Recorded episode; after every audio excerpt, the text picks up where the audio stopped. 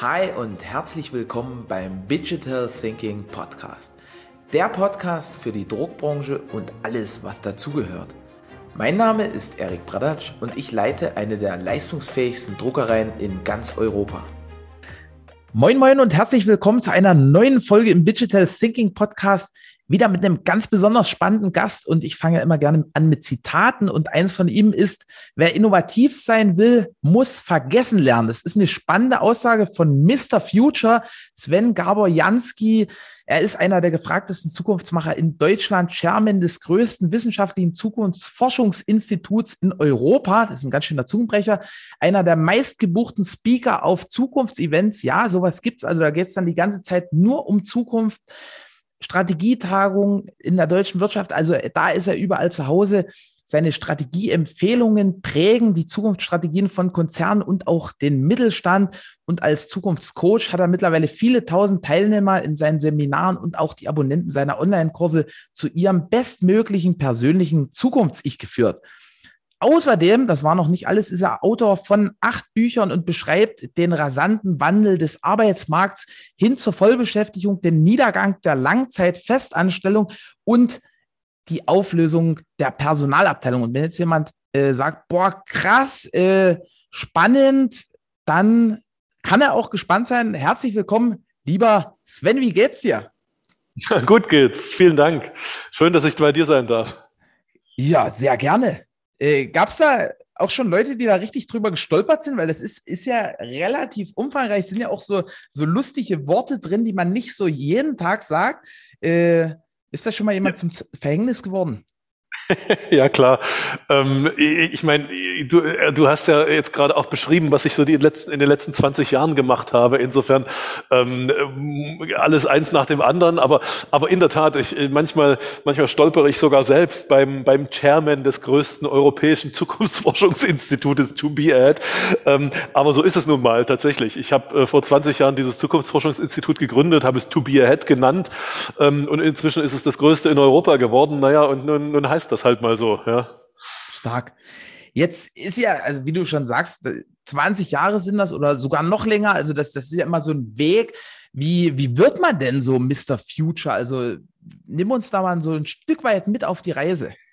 Naja, es gibt dafür, dafür zwei Antworten. Also die eine ganz einfach, äh, Zukunftsforschung kann man studieren. Das ist inzwischen, das habe ich mir nicht ausgedacht, äh, die, die wissenschaftlichen Methoden von Zukunftsforschung gibt es seit der Mitte des letzten Jahrhunderts ähm, ja, ähm, und kann man weltweit an Universitäten, international kann man das studieren. Wer's, äh, wer, wer, wer, wen das besonders interessiert, in Deutschland, in Berlin gibt es einen guten Studiengang, den Masterstudiengang an der, an der FU, an der Freien Universität in Berlin. Ähm, äh, so, und also so wird man erstmal Zukunftsforscher, wissenschaftlicher Zukunftsforscher. Zukunftsforscher. Das ist der eine Weg. Und von denen, äh, von denen, die da beispielsweise studieren, in Berlin oder wo auch immer, arbeiten natürlich ziemlich viele bei uns im, im Institut, weil, klar, logisch, die arbeiten dann in einem Zukunftsforschungsinstitut. Ähm, äh, und dann, dann gibt es aber noch eine zweite Antwort drauf. Ich persönlich habe das nicht studiert, ähm, weil als ich angefangen habe, damals äh, meine Karriere vor ja, 30 Jahren, fast 30 Jahren, ähm, da konnte man es noch nicht studieren. Ja, ich bin erst äh, Journalist geworden, habe über zehn Jahre in der ARD gearbeitet, für, so als als Reporter, als Moderator und so weiter, immer so Politik und Wissenschaft und äh, und Wirtschaft. Und ähm, und dann nach zehn Jahren hat mir das, ach, ich hätte das gesagt, das hat mir gereicht. Ja, es war, ich, ich, ich, ich hatte einfach, ich hatte, ich, ich kam da nicht weiter und ich, ich, ich, ich habe so ein bisschen damit gekämpft. Ähm, dass du als Journalist zwar den Zugang zu ganz interessanten Menschen bekommst, weil du darfst äh, Interviews mit denen machen, aber immer erst nachdem die irgendwas gemacht haben. Also du bist immer kommst immer erst ins Spiel, wenn das Interessante schon vorbei ist, quasi, ja, ja. und dann redest du halt drüber. Und ich habe mir immer gedacht, Mensch, kannst du nicht, findest du nicht einen Weg, wie du, wie du mit diesen, genau mit diesen Menschen in Kontakt kommst, aber bevor die was Interessantes machen, wenn die sich das ausdenken und, und sowas, ja. Ähm, also lange Rede, kurzer Sinn. Ich hatte damals eine Festanstellung auf Lebenszeit mit Betriebsrente in der ARD und all dieses, all dieses Zeug und habe dann ein, von, von einem Tag auf den, auf den anderen gekündigt und habe gesagt, so, ich muss noch mal was Neues machen. Und dann habe ich mir, also habe ich mir überlegt, wie kommst du an diese Menschen ran, ähm, bevor die ihr Zeug da, ihr interessantes Zeug machen. Und äh, ja, über, ich, ich versuche, versuch, mach das mal kurz, über, über verschiedene Stationen ähm, äh, bin ich darauf gekommen, dass man als Zukunftsforscher äh, den Zugang zu diesen genau zu diesen Leuten kriegt und sie fragt, was machst du denn in der Zukunft? Also was planst du, welche Prognosen hast du und all, all diese Sachen. Ja. Ähm, und dann dachte ich mir, na, das ist doch cool, das, dann mache ich das und habe ein Zukunftsforschungsinstitut gegründet. Im ersten Jahr war das ganz klein, da war ich mit einer Praktikantin, das war das Zukunftsforschungsinstitut und inzwischen sind wir halt 52 Menschen hier und, äh, und machen nicht nur, nicht nur Studien und äh, Strategien für Unternehmen, also das ist unser Hauptjob eigentlich für Unternehmen, deren Zukunft, der Fünfjahresstrategien zu machen. Aber nebenbei, in Anführungsstrichen sozusagen, gründen wir auch noch Startups, äh, sehr erfolgreich. Eins ist schon an die Börse gegangen ähm, und, äh, und machen auch, und das ist vielleicht das Interessanteste, wenn man, wenn du fragst nach Mr. Future, ähm, wir sind die, meines Wissens, die, die ersten und auch die einzigen Zukunftsforscher in der Welt, die es ähm, verstanden haben, ähm, diese wissenschaftlichen Methoden so weit runterzubrechen, dass auch Einzelpersonen sie für sich anwenden können. Also wir haben da Mentoring-Programme, wir haben Coaching-Programme und so weiter, wo man auf Basis der wissenschaftlichen Methoden der Zukunftsforschung sein eigenes Zukunfts-Ich, also, also die, die Idee, wie, wie ist mein Umfeld in fünf Jahren, wie geht es mir in fünf Jahren, was muss ich tun, um dahin zu kommen, also was ist meine bestmögliche Entwicklung, dass man das eben nicht nur für Unternehmen macht oder für Organisationen oder für Ministerien oder sowas, wie die anderen Zukunftsforscher, sondern wir machen das zusätzlich wirklich für einzelne Personen. Ähm, und das, wie gesagt, meines Wissens hat noch kein anderer Zukunftsforscher gemacht, gemacht und das ist vielleicht, das ist vielleicht der Hauptgrund, warum, äh, warum mich einige Zeitungen dann tatsächlich angefangen haben, irgendwie Mr. Future zu nennen. Stark. Also der, der große Unterschied ist, dass du das wirklich für eine, für eine ganz breite Masse zugänglich machst. Und was ich jetzt total spannend fand, weil, weil diese Überlegung ist ja wahrscheinlich auch selten. Ne? Also es gibt ja ganz, ganz viele, die, die gieren nach so einem Job in so einer öffentlichen Rundfunkanstalt, weil die halt sagen, wie du schon sagst, hey, da ist eigentlich alles safe, bis man in Rente geht. Also wenn man da jetzt nicht gerade irgendwie dem Fress auf, äh, dem, dem Chef auf die Fresse haut, blöd gesagt, dann, dann ist man da ja durch, ne? Und da halt zu sagen, hey, krass, was, was macht eigentlich Erfolg aus und wie, wie finde ich denn Erfolg, bevor er überhaupt einsetzt? Also mega, mega spannend. Was ist denn aber jetzt, wenn, wenn du das so vielen Menschen nahebringst? Zukunft ist ja auch so ein Stück weit sowas, was man so ein Stück weit, also entweder ist man total dran interessiert, dann aber meistens so Horoskop kennt man ja, ne, dass, dass die in der Zeitung so stehen, aber dass sich so richtig jemand beschäftigt damit, ist ja relativ unüblich. Wie schlägst du da die Brücke? Naja, also äh, bei, bei uns, also bei uns ist es natürlich total üblich, weil das ist unser Job. Wir machen den ganzen ja. Tag nichts anderes, als uns mit der Zukunft zu beschäftigen. Und äh, wir reden auch mit Menschen, also Zukunftsforschung musst du dir vorstellen, ähm, besteht daraus, dass du äh, die Menschen, die, die mehr mit ihren heutigen Entscheidungen mehr Zukunft beeinflussen als andere Menschen. Also das sind so Technologiechefs, Technologieentwickler, Strategiechefs in großen Unternehmen, Politiker natürlich.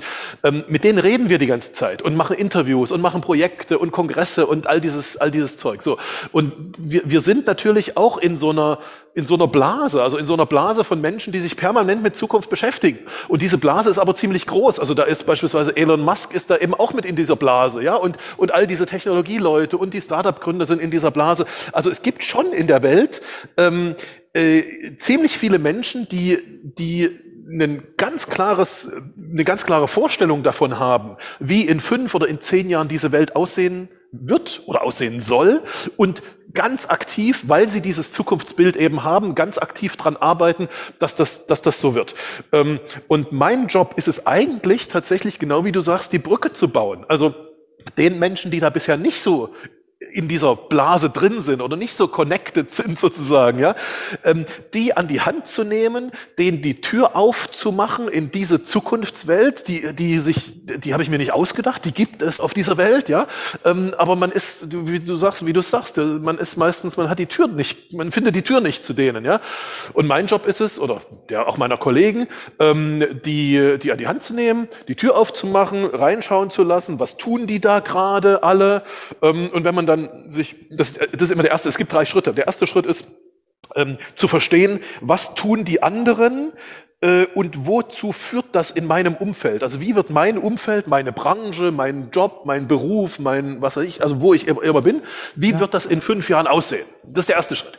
Der zweite Schritt ist dann mit denen, also mit den Menschen, für die mit meinen, also ich bin da Mentor, habe eine Mentorengruppe, da sind Mentees, ja, so heißen die drin, ähm, äh, oder Coaches, ähm, also mit denen dann äh, auszuarbeiten, okay, wenn dein Umfeld sich so und so verändert in fünf Jahren, was ist dann deine Ideal wir nennen das Idealpositionierung oder dein bestes Zukunfts-Ich. Also wie müsstest du dann in fünf Jahren sein, dass es für dich am schönsten ist? Dass du am meisten die Chancen nutzt und die Risiken, gibt auch manchmal Risiken dabei, so im Griff behältst. Ja? Und was wir dann machen ist, oder was wir in diesem Schritt machen, ist, dass wir für jeden zehn mögliche Zukunftswege seiner eigenen Entwicklung von jetzt bis in fünf Jahren äh, entwickeln, also aufschreiben, wirklich richtig aufschreiben sozusagen.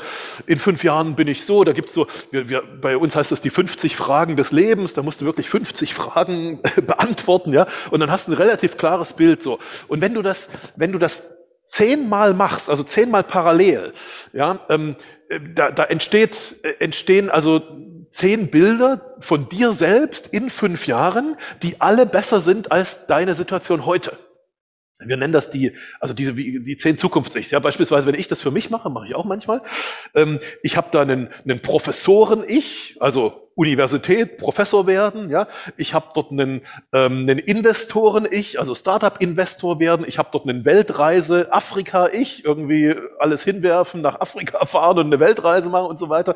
Ähm, ich habe dort einen Sportler-Ich. Ich ich liebe, ich liebe Ausdauersport, ja, also ich könnte mir auch sehr gut vorstellen, nun bin ich ein bisschen älter, aber so semi-professioneller, ja, super, ja. Also kurz gesagt, ähm, wirklich zehn Bilder von dir selbst, wie deine Entwicklung sein könnte. Alle zehn sind besser als deine Situation heute und dann suchst du dir unter den zehn das Allerbeste aus. Das ist sozusagen das bestmögliche, erreichbare. So, das ist der zweite Schritt und der dritte Schritt ist, ja, dann musst du den Weg dahin. Ja, also dann darfst du nicht nur sagen, oh, das wäre mal meine Vision, sondern nee, dann wird ganz klar, auch wie, wie wir es in den Unternehmen auch machen, ganz klar Projekt. Also um dahin zu kommen, gibt es eine Methode, die heißt Backcasting, kommt eben aus der Zukunftsforschung, wie du dann äh, dir so eine Projekt-Roadmap quasi aufschreibst nach dem Motto, so erst mache ich das, dann mache ich das, dann mache ich das, dann mache ich das und, und am Ende bin ich dort. Ja, so und nichts anderes machen wir in unseren Mentoring-Programmen für diese, für diese Einzelperson.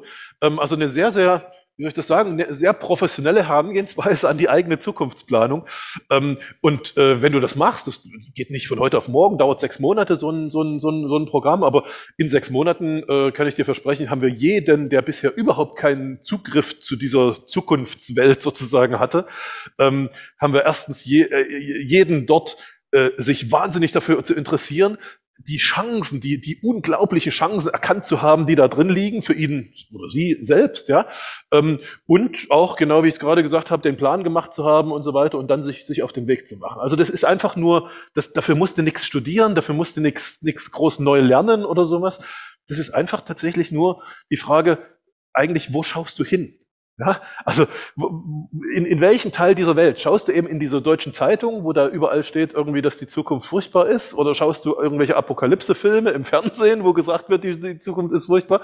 Oder redest am besten noch. Ja, genau, Zombies am besten noch, ja. Oder redest du halt mit den Menschen, die wirklich Zukunft äh, machen ähm, mhm. und machst einfach mit. Total spannend. Also man merkt doch, das sprudelt ja so richtig aus dir raus. Du bist da in deinem Element.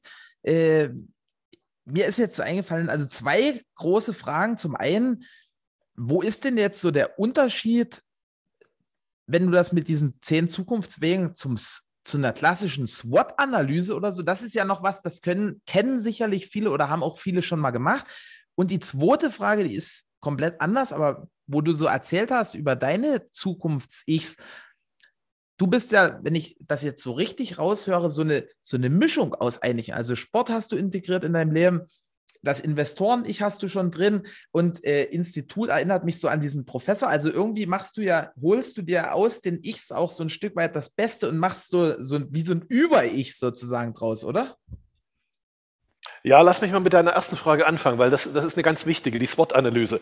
Ähm, für alle, die SWOT-Analysen nicht kennen, das ist so die Stärke-Schwäche-Analyse. Ja, du, du, du, das ist, das ist der, der übliche, äh, der übliche Weg, wie heute auch Unternehmen und auch Menschen sozusagen äh, sich üblicherweise mit Zukunft beschäftigen. Also sie, sie schauen sich an im Hier und Jetzt, im Heute und fragen sich, okay, wie geht's mir? Wie geht's meinem Unternehmen? Wie geht's meinem Umfeld oder wie geht's meiner Branche, sagen die Unternehmen. Ja? Bei den Unternehmen, die schauen sich noch zwei, drei Startups an ähm, und dann machen sie eine Stärke-Schwäche-Analyse. Also analysieren, okay, wo bin ich gut, wo bin ich nicht so gut, hm, vergleichen das zur Konkurrenz, irgendwie sowas. Ähm, und dann, und jetzt kommt der Fehler, dann fragen sie sich, okay, was ist jetzt mein nächster Schritt? Also, was mache ich im nächsten halben Jahr beispielsweise?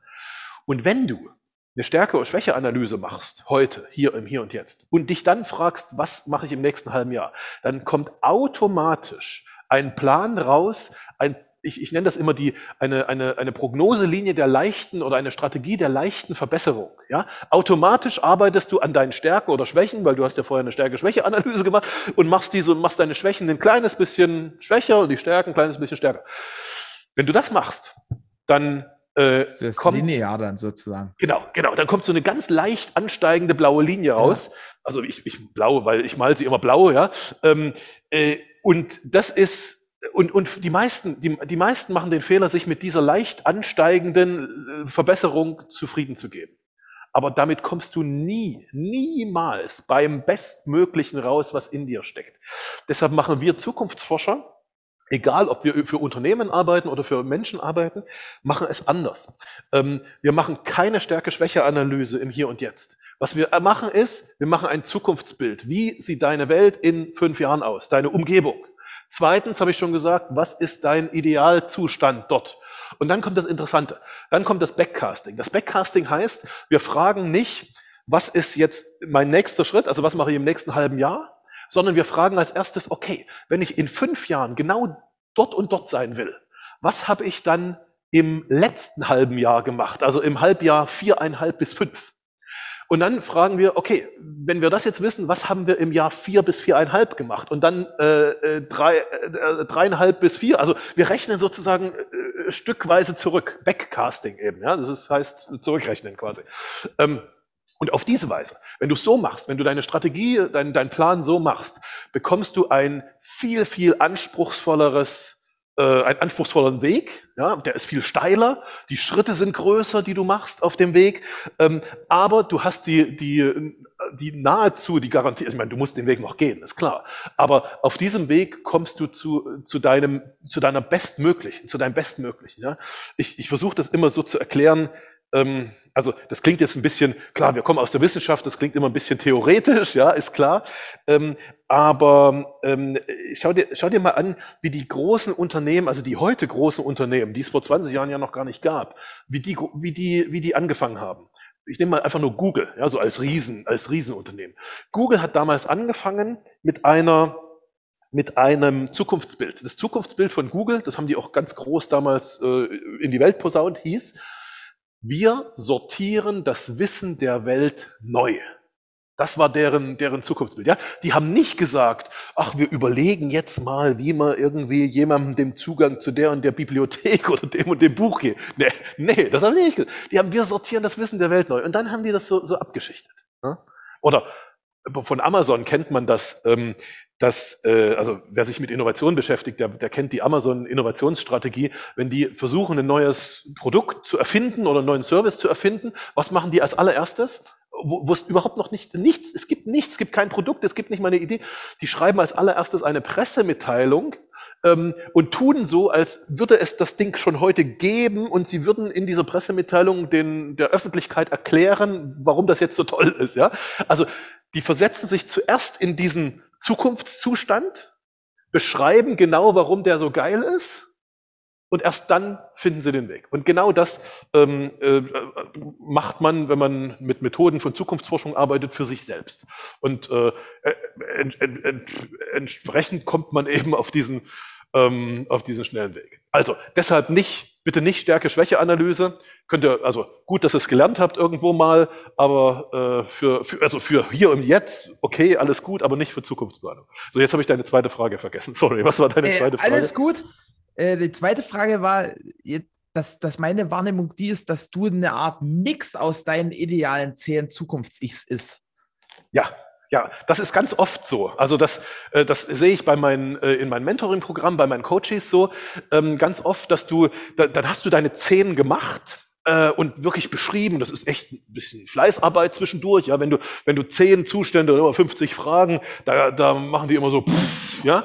Aber ähm, äh, du hast die dann vor dir und du kannst dich sehr, sehr genau, also du kriegst, äh, du kriegst dazu, du kannst ein Gefühl dazu entwickeln. Am Ende, die Entscheidung ist nicht wirklich rational, also die Entscheidung zwischen diesen zehn, die ist nicht, nicht wirklich rational, sondern die kommt aus deiner Intuition raus. Sehr rational ist das beim, beim, beim Erarbeiten und beim Aufschreiben, das ist sehr rational, aber die Entscheidung dann, die ist, da, da geben wir uns immer drei Wochen Zeit, lassen das auf uns wirken, gibt es noch Methoden, da gibt es jeden Tag so ein Coaching von, von mir und so weiter, gibt es noch Methoden, wie man das sozusagen seinem Unterbewusstsein am besten verklickert, ja, was man da irgendwie sich ausarbeitet hat. Und äh, naja, und dann kommt die Entscheidung. Und, und ganz oft ist es so, dass diese intuitive Entscheidung dann am Ende ähm, eine Mischung ist aus, nicht aus allen zehn, aber aus so zwei bis drei von diesen, äh, von, von diesen Ichs. Also du hast meistens ein Hauptding und dann nimmst du noch so ein paar Elemente aus dem einen und noch aus dem anderen irgendwie auch noch ein Element mit rein. Und das ist dann wirklich dein, äh, dein, dein ideales äh, Zukunftsbild der nächsten fünf Jahre und dann, und, und naja, und dann kommt die, die dritte Phase, dann musst du den Weg erfinden und, und finden, ähm, um das dann auch wirklich zu erreichen.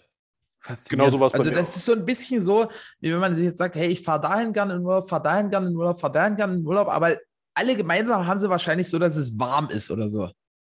ja, genau, genau, genau, genau. Stark. Ja. Äh, wenn, wenn das jetzt jemand so ein bisschen zu äh, abstrakt ist, wie und jemand sagt, ey, krass, da, da muss man ja auch, also wenn ich das richtig rausgehört habe, muss man da, das ist ja Mindset-Arbeit. Also da geht es ja wirklich um hinterfragen, was passiert in meinem Kopf, wie passe ich das an? Hast du da so Tipps oder, oder was würdest du jetzt einem Unternehmer raten, so vielleicht so, so die, die, die, die Top 3, wo du sagst, hey, das sind so Punkte, das, das hilft bei 99 Prozent der, der Menschen, mit denen ich zusammenarbeite?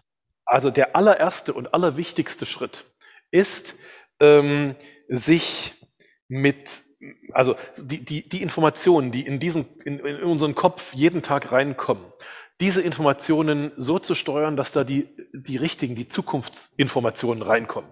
Ich mache mit, mit jedem, mit jedem äh, Coachie, den ich habe, mache ich als allererstes äh, eine, eine, winzig kleine, eine winzig kleine Übung tatsächlich. Ähm, und diese winzig kleine Übung heißt, ähm, äh, überprüfe bitte, äh, woraus kommen, aus welchen Quellen kommen die Informationen, die du jeden Tag in deinen Kopf rein, rein tust. Und da sagen die meisten, na ja, das sind so meine, meine Arbeitskollegen, mit denen rede ich, meine Familie, mit der rede ich, mal, dann gucke ich irgendwie die Tagesschau oder was weiß ich mir, gucke mir irgendwo Nachrichten an oder auf Twitter oder wo, also irgendwie so. Ja, so. Ähm, und, und dann sage ich, okay, und jetzt schau mal drauf und mach mal ein Kreuz dort, äh, an den Quellen, wo du sicher bist, dass dort äh, Zukunftsleute, also wir nennen diese Zukunftsleute, diese Zukunftsdenker, Zukunftsmindsets nennen wir die Growth Mindsets, ja, die Wachstums, die da so wachsen wollen. Ähm, und dann sind da meistens ganz wenige Kreuze, weil die Leute ganz sicher sind, da kommt, da kommt, das sind keine Zukunftsdenker. Also die, die, die meisten von uns ähm, äh, steuern diese Informationen, die sie jeden Tag in ihren Kopf lassen, so, dass da keine Zukunftsinformationen da, dazwischen äh, da drin sind. Und dann sage ich, okay, pass auf, diese Situation, die du jetzt hier hast, nämlich jeden Tag ganz viel Information in deinen Kopf, aber keiner hat was mit Zukunft zu tun. Das ist der, der sicherste Weg dahin, dass du ein Bedenkenträger wirst, dass du niemals deine Zukunft äh, erkennst. Weil wir alle wissen, der Mensch, der Mensch, das menschliche Hirn passt sich seine Umwelt an. Wenn du dich ausschließlich mit Bedenkenträgern umgibst, dann wirst du zum Bedenkenträger. Da müssen wir überhaupt nicht, das ist halt so, ja. So. Andersherum, wenn du dich ausschließlich mit Zukunftsmindsets umgibst, dann wirst du selbst ein Zukunftsmindset haben. Du kommst gar nicht drum herum. Also ist die, ist die banale Konsequenz, dass du weit mehr als die Hälfte der Informationen, die jeden Tag in deinen Kopf reingehen, aus Zukunftsmindsets bekommst. Ich sage immer so, was ist weit mehr als die Hälfte, sondern 70 Prozent. Ja, so. Und dann sage ich so, und jetzt sichern wir, dass du 70 Prozent jeden Tag aus Zukunftsmindsets bekommst und der Weg dahin ist total einfach, der führt über Social Media, weil alle dieses, diese Zukunftsmindsets, egal ob sie Elon Musk heißen oder ähm, äh, was weiß ich, Tim Cook, der Apple-Chef oder, oder Jeff Bezos von Amazon und also wenn es jetzt um Wirtschaft und Technologie geht oder wenn es um Gesellschaft geht, nimm Michelle Obama oder Barack Obama oder was, das sind alles diese Zukunftsmindsets, ja. Die sind alle nur einen Klick entfernt. Die haben alle Social-Media-Profile auf äh, Twitter, auf Facebook, auf LinkedIn, auf Insta und was weiß ich wo. Ähm, äh, und die, die, sind immer nur einen Klick entfernt. Und du kannst dir die einfach, also es ist eine kleine Fleißarbeit für heute Abend sozusagen, deine eigenen äh, Social Media Profile so zu machen, dass du diese, dass du, dass du einfach ganz viele von den Leuten da reinholst und dich dann jeden Tag äh, mit diesen, mit deren was mache ich gerade, was ist gerade meine Meinung, was sage ich dazu, was habe ich gerade äh, von Projekt angefangen und so weiter, dich damit umgibst.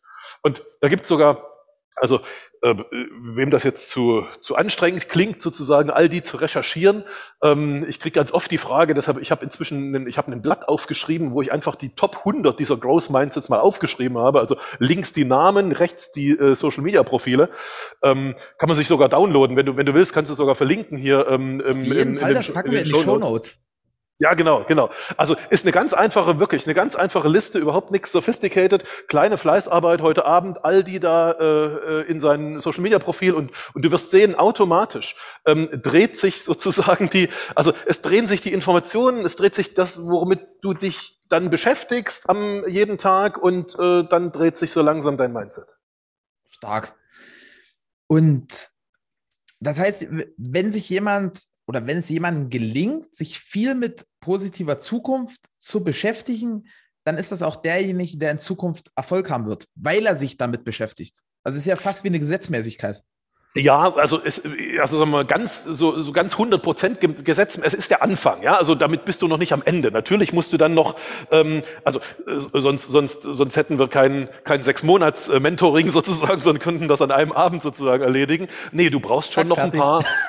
Ja, genau, genau. Nein, nein. So geht's natürlich nicht. Nein, nein. Du, du musst schon ähm, äh, noch, noch ein bisschen, noch ein paar mehr Methoden kennen. Ähm, eine der, der wichtigsten Methoden aus meiner Sicht ist, ähm, also ich habe ja vorhin schon drüber gesprochen, wie man sich diese Zukunfts-Ichs äh, entwickelt. Ähm, ja, da gibt's Methoden, wie du das ent entwickelst. Ähm, aber dann in der Umsetzung, das ist ja der Punkt. Ja, Ich meine, sich irgendwie etwas vorzunehmen, dass ich mich irgendwie verändere, dass ich irgendwie anders werde das kennt ja jeder. Also jeder hat ja irgendwie Neujahres, jeder immer zu Neujahr nimmt man sich irgendwie vor, keine Ahnung, die einen wollen aufhören mit Rauchen, die anderen wollen mehr Sport machen, die dritten wollen, keine Ahnung, irgendwie mehr, mehr mit ihrer Familie zu tun haben. Also jeder hat diese Neujahresvorhaben und jeder weiß, dass diese Neujahresvorhaben irgendwie drei Wochen später meistens irgendwie wieder weg sind. Ja? Ähm, warum ist das? Und genauso ist es übrigens auf deinem Weg zum Zukunfts-Ich. Ja? Es droht ständig, du drohst ständig das, da zwar so ein Bild da vor dir zu haben, aber es nicht zu erreichen. Warum? Das ist ganz wichtig. Ähm, weil der Mensch, jeder Mensch, egal ob im privaten, im beruflichen, völlig egal, jeder Mensch trifft weit mehr als 90 Prozent seiner täglichen Entscheidungen nicht bewusst. Nicht aus dem Bewusstsein heraus, sondern aus dem Unterbewusstsein.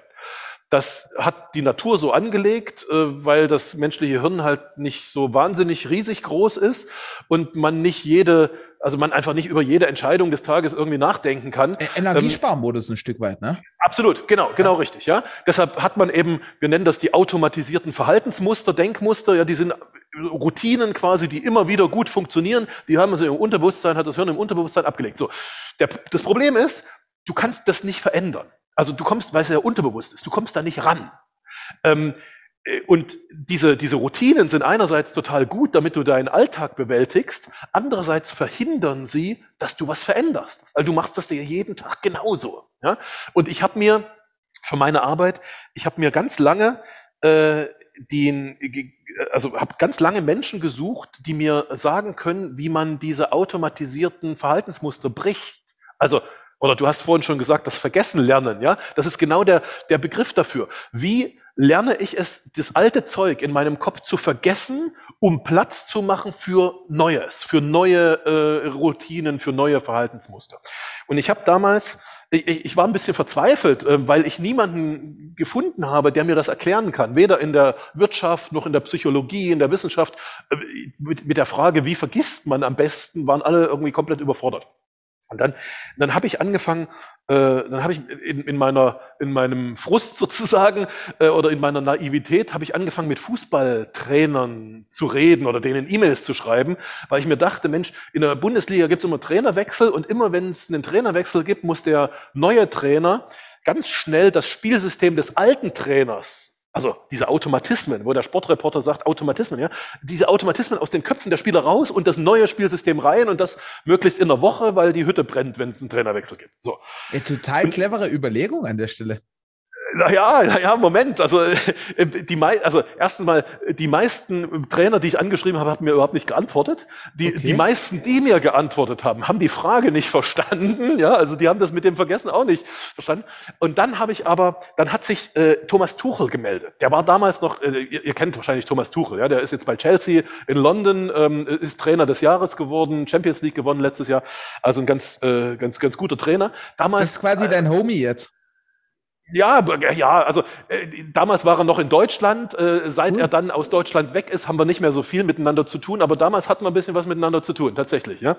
Und der hat mir eine Geschichte erzählt. Der hat mir die Geschichte erzählt, wie er ähm, in zum, also seine erste Bundesliga-Station Mainz 05, wie er da hingekommen ist und festgestellt hat, die Spieler haben alle eine einen Spielzug im Kopf, nämlich wenn ich einen Ball kriege, muss der zur Seite, also Seitenlinie, dann Longline, die Linie lang nach vorn und dann in die Mitte flanken. Und der, der Thomas hat, hat festgestellt in der Statistik, dass dieser Spielzug der blödeste ist, den du machen kannst, weil die Wahrscheinlichkeit, einen Ball wegzukriegen, äh, weggenommen zu kriegen, ist am höchsten. Also hat er gesagt, wir spielen jetzt nicht mehr Longline, sondern diagonal. So. Und, also das war in seinem Kopf.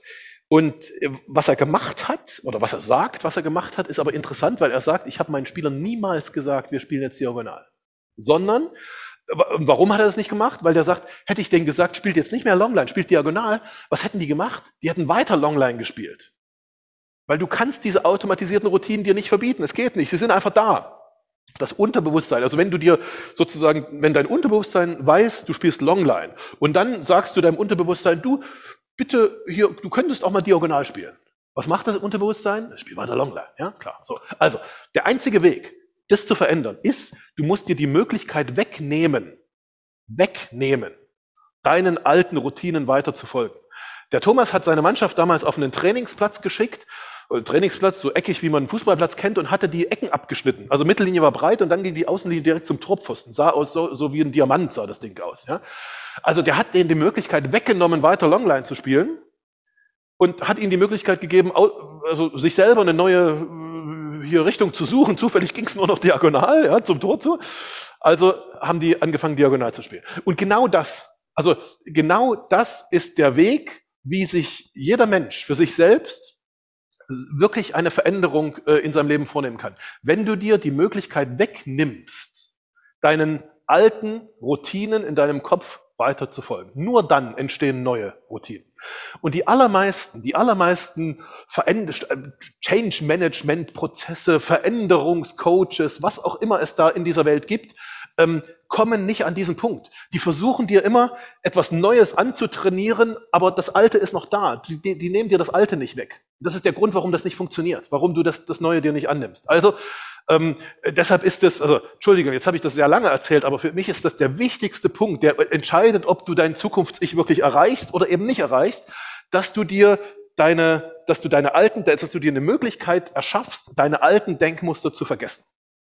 Also ich fand das zu Recht so lange an dem Punkt verweilt, weil, weil das total mega ist. Also ich hatte jetzt auch so, so das eine oder andere Aha, auch so Parallelen in, in völlig andere Bereiche, wie zum Beispiel so Produktionsmanagement. Da gibt es ja so die Modelle mit Poker-Yoke und wie das alles heißt, wo halt so ein Werkzeug nur an die eine Stelle passt und sonst nicht geht. Das ist ja auch ein Wegnehmen von Möglichkeiten, um Fehler zu verhindern. Also, also mega stark. Ich finde auch diese Story geil mit diesem äh, Diamant formatierten Fußballfeld, wo man, wo man sozusagen nur die neue Spielart wählen kann. Also mega stark. Hast du vielleicht so ein paar Ideen, beziehungsweise bist du äh, Fan davon, jetzt mal so uns mitzunehmen, vielleicht so, wie sieht eine Druckerei der Zukunft aus? Wie sieht ein Messebauer der Zukunft aus? Wie sieht vielleicht auch so das, die, die Vertriebsstrategien der Zukunft aus? Was wird uns dort vielleicht sogar rein zukunftstechnisch weggenommen werden, worauf wir uns einstellen dürfen oder müssen, weil es einfach sich jetzt schon abzeichnet?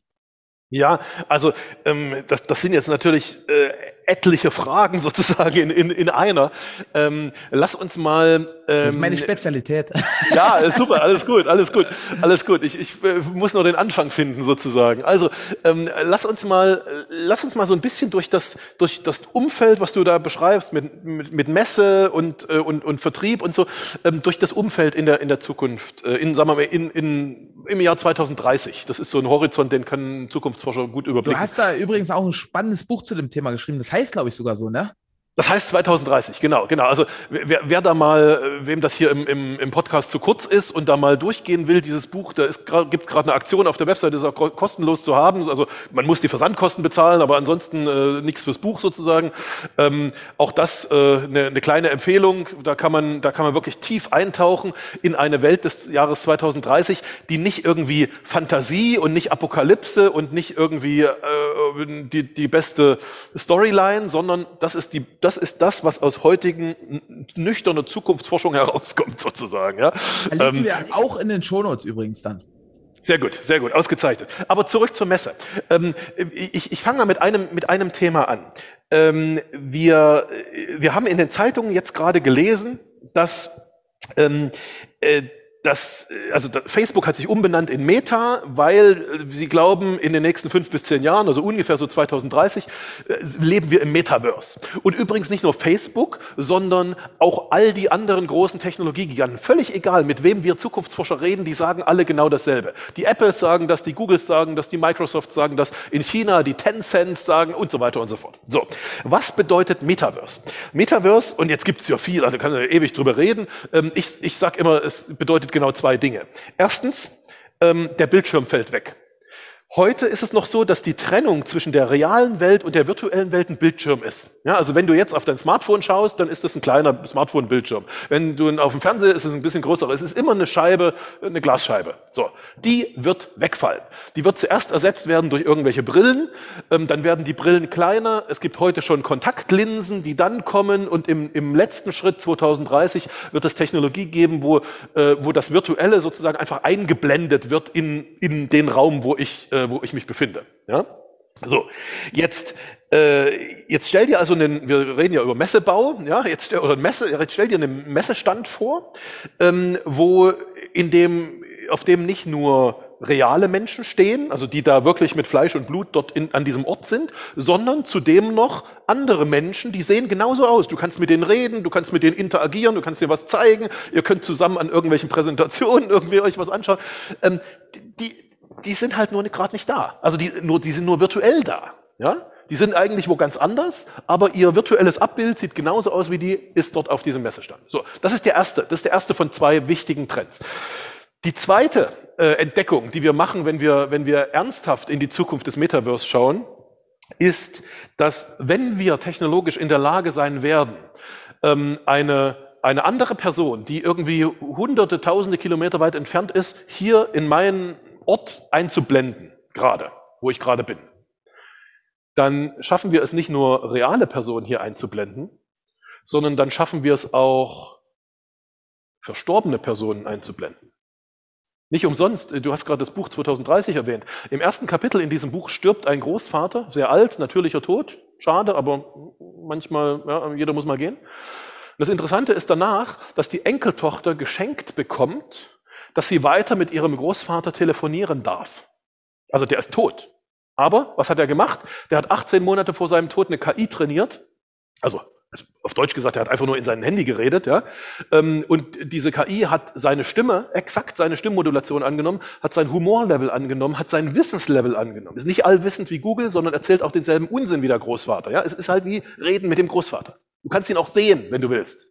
In dem Buch hat die, hat die Enkeltochter das mit dem Sehen, das war ihr zu, zu, zu spooky, das hat sie abgewählt. Sie telefoniert nur. So, also lange Rede, kurzer Sinn. Wir werden nicht nur reale Menschen einblenden, sondern wir werden auch verstorbene Menschen einblenden und wir werden Menschen einblenden, die, noch, die noch nie gelebt haben. Ich habe auf meinem Zukunftskongress schon im Jahr 2018, also schon ewig her, einen, einen Innovator Award vergeben. Also wir vergeben jedes Jahr so Innovator Awards. Und damals an den äh, 2018 erfolgreichsten chinesischen Musikproduzenten Weißt du, wodurch der erfolgreich geworden ist? Der hat sich eine, eine Sängerin ausgedacht, also als Computerfigur. Die gibt es real nicht. Er hat sie sich ausgedacht, Computerfigur, ähm, hat Songs für sie geschrieben. Die Songs waren cool, die gingen in, der, in, den, in, den, in den Charts, ging die nach oben. Ähm, dann war die ganz oben unter den Top. Und dann hat er Leute ins Stadion eingeladen und hat Riesenstadionkonzerte mit 20.000 Besuchern gemacht. Und auf der Bühne stand ein Hologramm. Und dieses Hologramm hat, hat zwei Stunden gesungen und alle haben gefeiert und so weiter und so fort. Also, was ich damit sagen will, ich rede jetzt gar nicht, also, oder sagen wir mal, klar rede ich über die Zukunft, aber die gibt es schon. Das ist, die muss nicht mehr erfunden werden, ja? Die ist nur noch nicht überall verteilt, quasi auf der Welt. So. Und jetzt zurück zu deinem Messestand. Jetzt stell dir bitte einen Messestand vor, ähm, der äh, in diesem Metaverse funktioniert. Und in Klammern, es gibt aus meiner Sicht überhaupt also eine ganz hohe Wahrscheinlichkeit, dass dieses Metaverse keine Hirn Hirngespinst ist, sondern dass das so kommt. Warum ist das so? Weil die größten, die ressourcenstärksten, die reichsten Unternehmen dieser Welt arbeiten daran. Die treiben das in diese Welt. Das ist der Grund, warum, warum, sich, äh, warum sich Dinge verändern, weil ressourcenstarke Akteure in der Welt das Interesse haben, das in die Welt zu bringen. So, was macht das jetzt mit deinem Messestand? Naja, äh, du musst irgendwie es schaffen, dass diese dass diese drei Arten von Menschen quasi, in Anführungsstrichen, da gut miteinander interagieren ähm, und sich verstehen und ein geiles Erlebnis haben und so weiter und so fort. Und das ist das, äh, also das ist das, wo ich sage, lass uns analysieren, wie, da, wie das Umfeld sich verändert. Und jetzt kommt der zweite Schritt, jetzt müssten wir hingehen und sagen, okay, ähm, was heißt das jetzt für einen Messebauer? Oder jemanden, der da irgendwas bedruckt oder irgendwas, ja? Also jetzt müssten wir aus diesem veränderten Umfeld die Idealpositionierung ableiten. Was kann ich dann verkaufen? Was sind meine Produkte? Wer sind meine Kunden? Kann ich, mal, mal blöd gefragt, ähm, wenn, wenn das wirklich so ist, dann hat ja, dann haben ja alle Menschen, die an diesem irgendwie teilnehmen, haben ja einen, einen Avatar, also quasi einen digitalen Zwilling der da irgendwie auf der Messe ist, während ich irgendwie zu Hause bin, ja? Kann man diesen digitalen Zwilling, wir nennen die übrigens, wir Zukunftsforscher sagen zu denen die Bots. Wir sagen, wir kommen in eine Bot-Economy. Kann man diesen Bots etwas verkaufen? Also, ja, wenn es wenn's 80, wenn's 80 äh, Millionen Menschen in Deutschland gibt oder, oder äh, 7 Milliarden, irgendwann 10 Milliarden auf der Welt, gibt es dann auch 10 Milliarden Bots? Und was werden diese Bots kaufen? Brauchen die was zum Anziehen? Selbstverständlich brauchen die was zum Anziehen. Brauchen die eine Versicherung? Natürlich brauchen die eine Versicherung. Ähm, müssen die irgendwas, äh, brauchen die ein Konto, wo sie irgendwie selbst irgendwie Kleinigkeiten kaufen können oder so? Ja, natürlich brauchen die das, ja. Also da entstehen ganz viele neue Geschäftsmodelle, wenn man sich in so ein Zukunftsbild hineinbegibt. Und ähm, jetzt will ich das nicht, nicht weitertreiben, aber tatsächlich mit, äh, mit einem Messerbauer, mit jemandem, der, der, der eine Druckerei ist oder sowas, müsste man sich jetzt hinsetzen und sagen, okay, wer sind dann deine Kunden? Was ist die Wert Wertschöpfungskette, was verkaufst du, wo sind die Erlösströme, ähm, wie ändert sich dein Geschäftsmodell? Und dann hast du dein, dann hast du dein Idealbild. Und wenn du das Idealbild hast, dann erst im dritten Schritt würde man hingehen und sagen, okay, was ist jetzt die Strategie, wie komme ich dahin? Ja, also was, was habe ich das letzte, was war das letzte, was ich gemacht habe, was war das vorletzte? Und so weiter. Und dann kommst du irgendwann als allerletztes kommst du zum nächsten Schritt, den du machen musst. Also mega spannend, wie aber wo ist denn der Sinn, also jetzt mal ganz ketzerische Frage, ein, ein, eine Parallelwelt zu bauen, wo wir sozusagen die Strukturen der, der aktuellen Welt kopieren? Also wenn, wenn, du sagst, hey, die brauchen was zum Anziehen, die brauchen eine Bank, die brauchen was zu essen, vielleicht im, im Metaverse. Da, also das, das habe ich, den, den Sprung habe ich jetzt noch nicht so richtig gekriegt. Naja, also es, es ist nicht so, dass wir eine, eine Parallelwelt bauen. Ich glaube, das, das wird nicht, das ist nicht der, das ist nicht der Punkt. Das wird nicht funktionieren. Also, oder ich, oder ich sag's mal anders. Das funktioniert für einige Menschen. Also beispielsweise heut, heutige Computer, Computerspiele, ja, Computer Es gibt ja schon so Second World und so eine, so eine Sachen, ne? Genau, Second Life war, ja. ich glaube, 2006, 2007 schon, ja, also genau. ist schon ewig alt. Ähm, heute, heute verbringen Menschen ach, ganze, ganze Tage, ganze Wochen in einfach Computerspielewelten, ja. Ähm, die ganzen, die ganzen großen Computerspiele, äh, die man kennt, sind ja, sind ja quasi virtuelle, virtuelle Welten. Ja. Da, davon rede ich nicht. Davon, äh, das gibt es natürlich, aber das ist nicht, das ist nicht für alle da.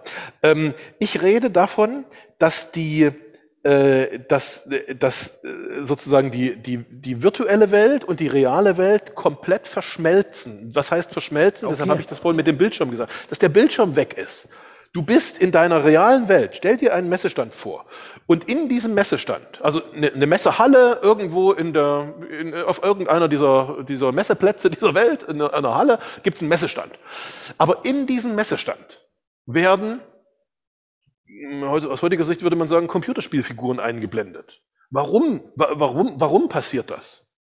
Naja, es ist ganz einfach, weil ich kann, weil ich vielleicht mich äh, dafür interessiere, was, was du auf diesem Messestand irgendwie, wenn du einen Vortrag hältst, in einer halben Stunde äh, erzählst. Aber ich will dafür nicht irgendwie mich zwei Stunden in den Flieger setzen und dann äh, habe ich keinen Bock. Ich sitze hier, ich sitze bei mir zu Hause oder im Institut und klinge mich da mal ein. Ja? Bin aber sozusagen also physisch da. Also du siehst mich als, äh, als, als Hologramm. Und wir können auch ganz normal miteinander reden und so weiter und so fort. Warum machen Menschen das? Weil es einfach bequem ist. Also erstens, weil es geht, weil es technisch geht, weil es plötzlich angeboten wird und es geht, ja. Und zweitens, weil es bequem ist. So. Und dann, und, und erst, erst dann entsteht die Frage nach Geschäftsmodellen. Nämlich, dann entsteht die Frage, wenn ich mich jetzt dort virtuell hinsetzen will, möchte ich, dass du mich so als so ein Standard-Avatar siehst. Also so eine Standard-Computerspielfigur, die irgendwie so ein blaues T-Shirt und eine grüne Hose anhat. Oder möchte ich, wenn ich dir auf der Messe begegne, weiß nicht, einen Anzug anhaben oder eine Krawatte oder, oder was auch immer, keine Ahnung, ja? Mhm. Und natürlich wird es Menschen geben, die sagen, ey, ich gehe da nicht mit Standard, ich bin doch nicht Standard. Ja, und gerade auf einer Messe will ich doch nicht Standard sein. Ich will doch nicht einer, einer von irgendwie 10.000 Menschen, also äh, Hologramm sein, die da mit Standard-T-Shirt da rumrennen. Nee, ich brauche ein ordentliches T-Shirt. Ja? Und, oder ein Hemd oder was auch immer. So. Und, und plötzlich äh, entsteht die Frage, ja, was kannst du den Dingern verkaufen? Krass. Das ist, schau mal, äh, ich, wahrscheinlich habt ihr das mitbekommen irgendwie äh, vor ein paar Wochen, das ist gar nicht lange her, äh, vor ein paar Wochen hat, hat, äh, hat eine Firma, ähm, äh, äh, die äh, ach, ich komme jetzt nicht auf den Namen, ich, ich, ich, Artefakt, Artefakt ist der Name. Eine Firma Artefakt, also ein kleines Startup, hat angefangen, Sneaker zu, also virtuelle Sneaker, ja, so für Computerfiguren zu bauen. Die haben, und die sehen cool aus, die sehen wirklich cool aus. Die haben, wenn ich es richtig im Kopf habe, äh, die haben dann ange, also die haben die erst so designt und dann haben sie sie als NFT auf der, auf der Blockchain verkauft. Die haben 600 von diesen Dingern verkauft. Es hat nur sieben Minuten gedauert, dieser Verkauf von 600, 603, glaube ich, haben sie verkauft. Haben dafür 3,1 Millionen Dollar für 600 Sneaker, die einfach nur eine, eine Datei eigentlich sind. Ja? 3,1 Millionen Dollar gemacht. Ähm, da hat die ganze, die Innovationswelt hat gesagt, boah, siehst du, habe ich gleich gesagt, ja. Und, aber noch viel interessanter ist, was zwei Wochen später passiert ist. Zwei Wochen später hat Nike, also die äh, Sportfirma, hat dieses, diese Firma Artefakt aufgekauft für einen Milliardenbetrag. Die haben bisher nichts anderes gemacht, als dass sie irgendwelche, äh, irgendwelche äh, Sneaker da irgendwie als NFT, also für, für Hologramme bauen können und als NFT auf die Blockchain stellen. Und dann werden die gekauft. Also das ist die, das ist, und das muss man sich klar machen, dass eben auf der Welt im Augenblick besonders in der technologischen Welt, mehr passiert als das, was man irgendwie in der Zeitung liest oder, oder bei sich in der, in der, in der Insta-Bubble sozusagen irgendwie äh, vor Augen hat. Ähm, äh, und, und da muss man gezielt danach suchen. Deshalb sage ich, ihr müsst euch mit diesen Top, äh, Top 100 Mindsets der Welt äh, verbinden, ähm, um, um, um, diese, um diese Information zu erfahren, weil das steht irgendwo in deutschen Zeitungen, steht das ganz hinten in der Ecke, wenn überhaupt, ähm, aber keiner, keiner kümmert sich drum. Und doch wird genau an dieser Stelle in der Welt Zukunft äh, gemacht und naja auch Werte geschaffen und Geld verdient natürlich. Ja.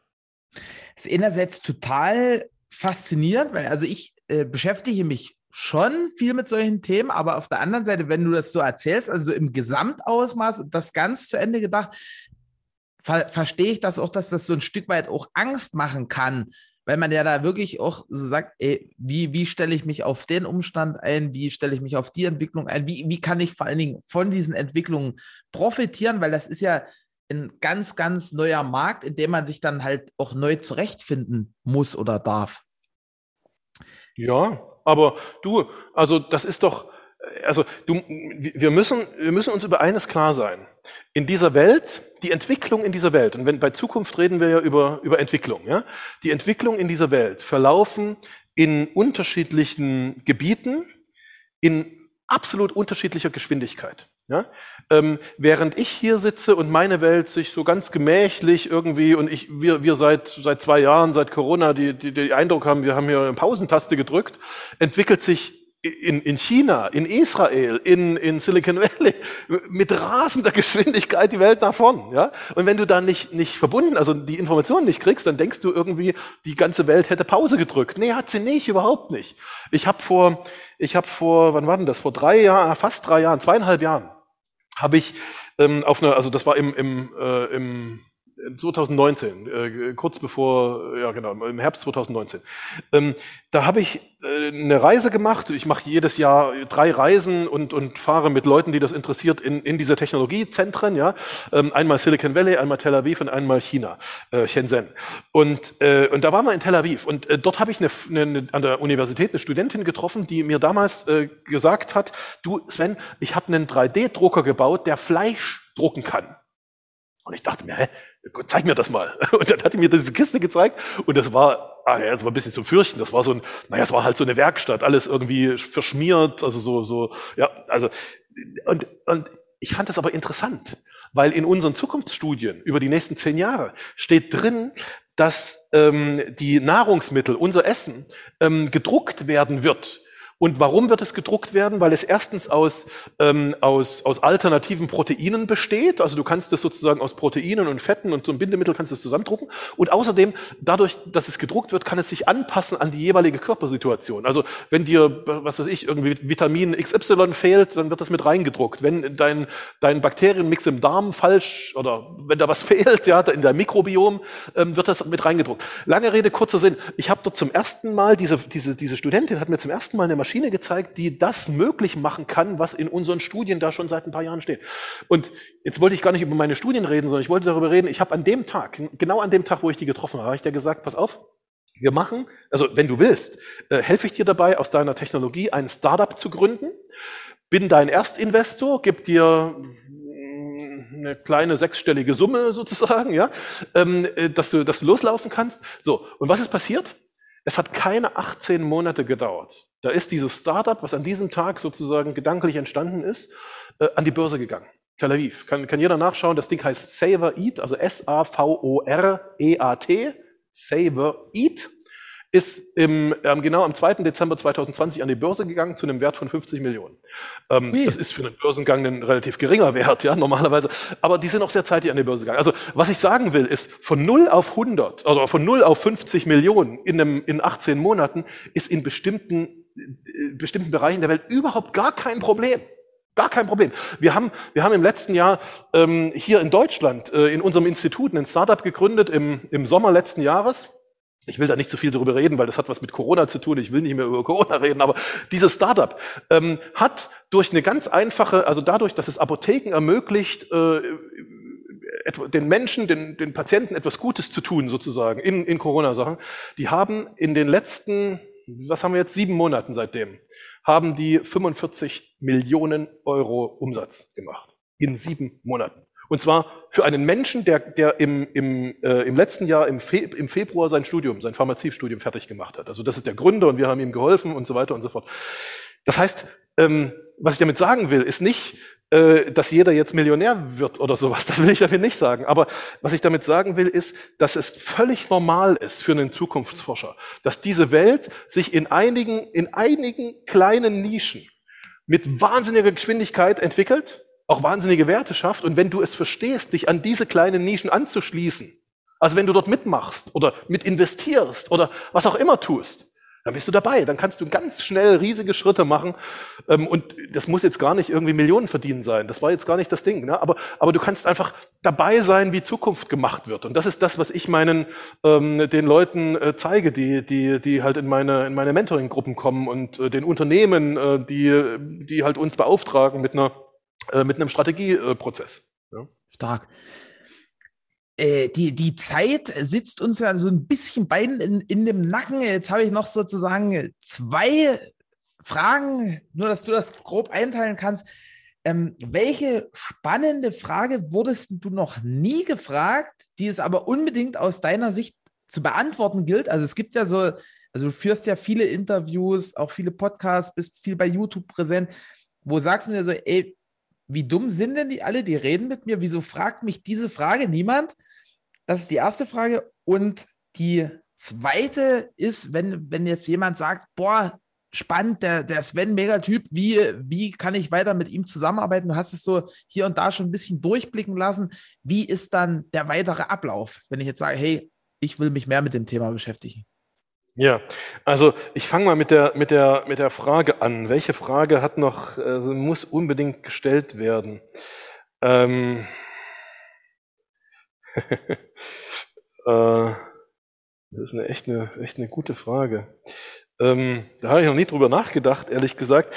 Ähm, aber aber du weißt, wie ich meine, ne? Also es gibt ja so Sachen, wo du, wo du sagst, hey, krass, eigentlich dreht sich mein, meine Passion, mein, mein Thema um, um dieses Feld und das ist so ein ganz essentielles Ding, was aber alle, die nicht in dieser Bubble sind, sozusagen übersehen. Ja, ja. Also ähm, ich, ich, ich, sag, ich sag dir was. Äh, ich sag dir eine Frage. Ähm, und tatsächlich, ich bin noch, ich bin da noch nie gefragt worden. Allerdings in meinem eigenen Podcast stelle ich diese Frage. Also die ist jetzt nicht ganz neu, aber ich stelle sie immer den anderen Leuten. Mir hat sie noch nie einer gestellt. Und zwar die Frage: Warum gibt es kein Schulfach Zukunft? Ähm, unsere Kinder gehen in die Schule, sind da irgendwie Ewigkeiten, ja, und lernen all dieses Zeug aus der Vergangenheit ähm, und mit dem die meisten, das werden sie nie wieder brauchen, ja. Ähm, und aber das, was was Zukunft ist. Die Methoden, wie man sich Zukunft prognostiziert und wie man Zukunft entwickelt und in die Hand nimmt und all dieses Zeug, das gibt es nicht. Das lernt kein Mensch. Das lernt man weder auf der Schule noch auf der Universität ähm, und, und so weiter und so fort. Und ähm, ich habe dazu sogar, also ich habe da viel drüber nachgedacht über diese Frage. Ich glaube, äh, ich habe eine Vermutung, sagen wir mal so. Die Vermutung ist, dass wir in unserem Land oder in dieser Gesellschaft generell glauben, dass äh, äh, äh, zwei, zwei Glaubenssätze haben, die aber beide falsch sind. Der erste Glaubenssatz ist, man kann Zukunft nicht prognostizieren. Ja, Zukunft kommt einfach. Sie kommt zufällig. Ich kann gar nichts machen. Ich bin hier der Kleine und äh, irgendwer, irgendwer, der ganz groß ist, der macht Zukunft. Was völliger Unsinn ist. Ja, also selbstverständlich kannst du Zukunft prognostizieren. Deshalb gibt es wissenschaftliche Methoden der Zukunftsforschung und Zukunftsforscher wie ich machen den ganzen Tag nichts anderes. Also erstens, man kann es prognostizieren. Zweitens, zweites Missverständnis, man kann Zukunft nicht gestalten. Also man kann es nicht, man hat nicht die Macht, sozusagen die eigene Zukunft in die Hand zu nehmen, sondern was weiß ich, wenn man mit der Schule fertig ist, dann muss man gucken, wo kriege ich ein Jobangebot? Also wer entdeckt mich quasi, ja? Also man muss sich immer irgendwie entdecken lassen oder oder äh, und auch das ist natürlich äh, Hanebüchner Unsinn. Ähm, selbstverständlich. Es gibt Methoden, es gibt, äh, die, die, die kann man alle lernen. Das ist alles, da brauchst du nichts, nichts studieren dafür. Das kann jeder, jeder Fünftklässler lernen oder jede Fünftklässlerin ähm, diese Methoden. Also lange Rede, kurzer Sinn, du merkst, ich bin, ich bin ein totaler Fan sozusagen davon, das, was ich mache, das, was ich in meinen in meinen Coachings für Erwachsene, für junge Erwachsene, für ältere Erwachsene, für, naja, halt für Erwachsene mache, äh, was natürlich auch ein bisschen Geld kostet, logischerweise, ja, weil Coaching kostet halt ein bisschen Geld. Ich bin ein totaler Fan davon, das eigentlich ganz zeitig in die Schule zu packen, in ein Schulfach zu packen, weil wenn man das in der Schule schon lernen würde, wie das geht, wie das jeder Mensch machen kann, dann hätten wir nicht diese ganzen Pessimismus hier in diesem Land. Dann hätten die Leute im Kopf, ja, okay, so prognostiziere ich die Zukunft, das ist mein bestes Bild, da gehe ich jetzt mal hin. Ja? Und wenn das jeder hätte, dann hätten wir ganz viele Probleme nicht. Also, lange Rede, kurzer Sinn, die Antwort auf deine Frage ist die Frage nach dem Schulfach Zukunft. So, und das Zweite, wie kann man mit mir, ähm, mit mir was machen oder mit mir, mit uns in Kontakt kommen? Ähm, es gibt äh, ziemlich genau zwei, äh, zwei, zwei Wege. Ähm, und das hängt ein bisschen davon ab, ob, ob das Interesse eher so ein persönliches ist. Also ich möchte mich als Person schnell weiterentwickeln. Ich möchte irgendwie vielleicht mich sogar verändern, möchte irgendwie einen besseren Job haben oder möchte vielleicht sogar ein Startup gründen, möchte mich anschließen an diese Technologien. Dafür gibt's ähm, tatsächlich äh, also einfach Programme, Coaching-Programme, ja. Ähm, da ist die, da ist der, der Tipp, äh, einfach auf der, auf der Webseite jansky.de sich einzutragen in den Newsletter und dann bekommt man Einladungen zu erstmal kostenlosen Webinaren oder manchmal so, so einem Seminartag, erst, erstmal kostenlos. Ja, das also am Anfang erstmal gucken, ob das was, was ist. Und dann macht man mal so ein Webinar mit, äh, geht da mal zwei Stunden rein und äh, guckt, also fühlt so rein und denkt sich, ist das was für mich, ist das nichts für mich? Naja, und dann macht man vielleicht einen nächsten Schritt. Der nächste Schritt wäre dann, man guckt sich mal einen Online-Kurs an. Äh, ähm, und naja, und so geht das Schritt für Schritt. Und wer Lust hat, der fährt mit mir dann irgendwie äh, durch die Welt, nach Silicon Valley, nach China, investiert in, in Startups oder gründet mit uns selbst Startups oder geht in das Mentoring-Programm. Ach, da gibt es dann ganz viele. Also das werdet ihr schon mitkriegen, wenn ihr euch in den Newsletter sozusagen eintragt. Und jetzt der zweite Weg, wer das nicht so für sich persönlich will oder, oder jetzt gerade nicht die persönliche Frage hat, sondern diesen Podcast hört aus einem beruflichen Interesse, weil er vielleicht ein Unternehmen hat äh, und eine Strategie für dieses Unternehmen entwickeln will, sozusagen. Ähm, das ist das, was meine, äh, also ich habe hier 52 Mitarbeiter in diesem Institut, wie gesagt, das größte in Europa, äh, von, unter den Zukunftsforschern. Ähm, das machen die den ganzen Tag. Die machen den ganzen Tag nichts anderes als, als äh, Zukunftsbilder ähm, für einzelne Branchen äh, und aus diesen Zukunftsbildern für einzelne Branchen dann die entsprechend passende äh, Strategie abzuleiten. Und auch da ähm, ist der einfachste Weg, sich erstmal in den äh, Newsletter-Verteiler einzutragen. Allerdings ist das jetzt eine andere Webseite, weil die Persönlichkeitsentwicklung, dafür gibt es diese jansky.de Webseite. Für, die, äh, für, das, für den Business-Teil gibt es die Webseite zukunft.business. Das ist die die Webseite meines Instituts. Auch dort findet man ganz einfach den Newsletter, trägt sich ein und äh, lädt sich, also dort, dort findet man auch hunderte Trendanalysen zur Branche A, B, C, D, E, F, G und so weiter, kostenlos, kannst sie runterladen, kannst sie erstmal einlesen. Ähm, und äh, wenn dann der Punkt ist, wo man sagt, Mensch, jetzt will ich mal mit dem Jansky oder sein, seinem Team irgendwie reden, mal gucken, ob man jetzt mal ein Projekt bei uns im Unternehmen machen kann, ja, dann ruft er einfach an und dann, dann gucken wir mal, was sich da machen lässt dann verlinken wir das natürlich auch in den, in den Show Notes. Also die werden relativ umfangreich. Da hat jeder ausreichend Material dann zum, zum Klicken. Bitte nicht im, im Straßenverkehr, wenn das jetzt jemand beim Autofahren hört, sondern dann abends oder wann auch immer ihr in Ruhe da am Rechner oder am Handy sitzt. Und da möchte ich mich bei dir, lieber Sven, super doll bedanken für den, für den ganzen Input. Und äh, im Digital Thinking Podcast ist immer so, dass unser Gast nochmal so die, die Schlussworte sagen darf. Also der, der letzte Satz gehört dir und ich wünsche allen Zuhörern noch eine wunderbare Woche. und, und ich wünsche mir, dass ihr nie wieder irgendwem erzählt, dass die Zukunft schlecht wird, weil die, die wissenschaftliche, die wissenschaftliche Wahrscheinlichkeit sagt eindeutig, dass es viel wahrscheinlicher ist, dass die Zukunft besser wird als die Vergangenheit und als die Gegenwart. Der einzige, der einzige Weg, wie die Zukunft schlechter werden könnte, ist, wenn ihr sie schlecht quatscht. Hört bitte damit auf. Habt eine große Zukunft. Ich danke dir fürs Zuhören und deine Zeit. Wir freuen uns, wenn dieser Podcast deine Welt ein Stück bunter gemacht hat. Du kennst einen Experten, der unbedingt in diesem Podcast zu Wort kommen muss? Super. Schreib uns gerne eine E-Mail an podcast.texit.com. Ich wünsche dir einen fantastischen Start in die neue Woche und bis zum nächsten Montag.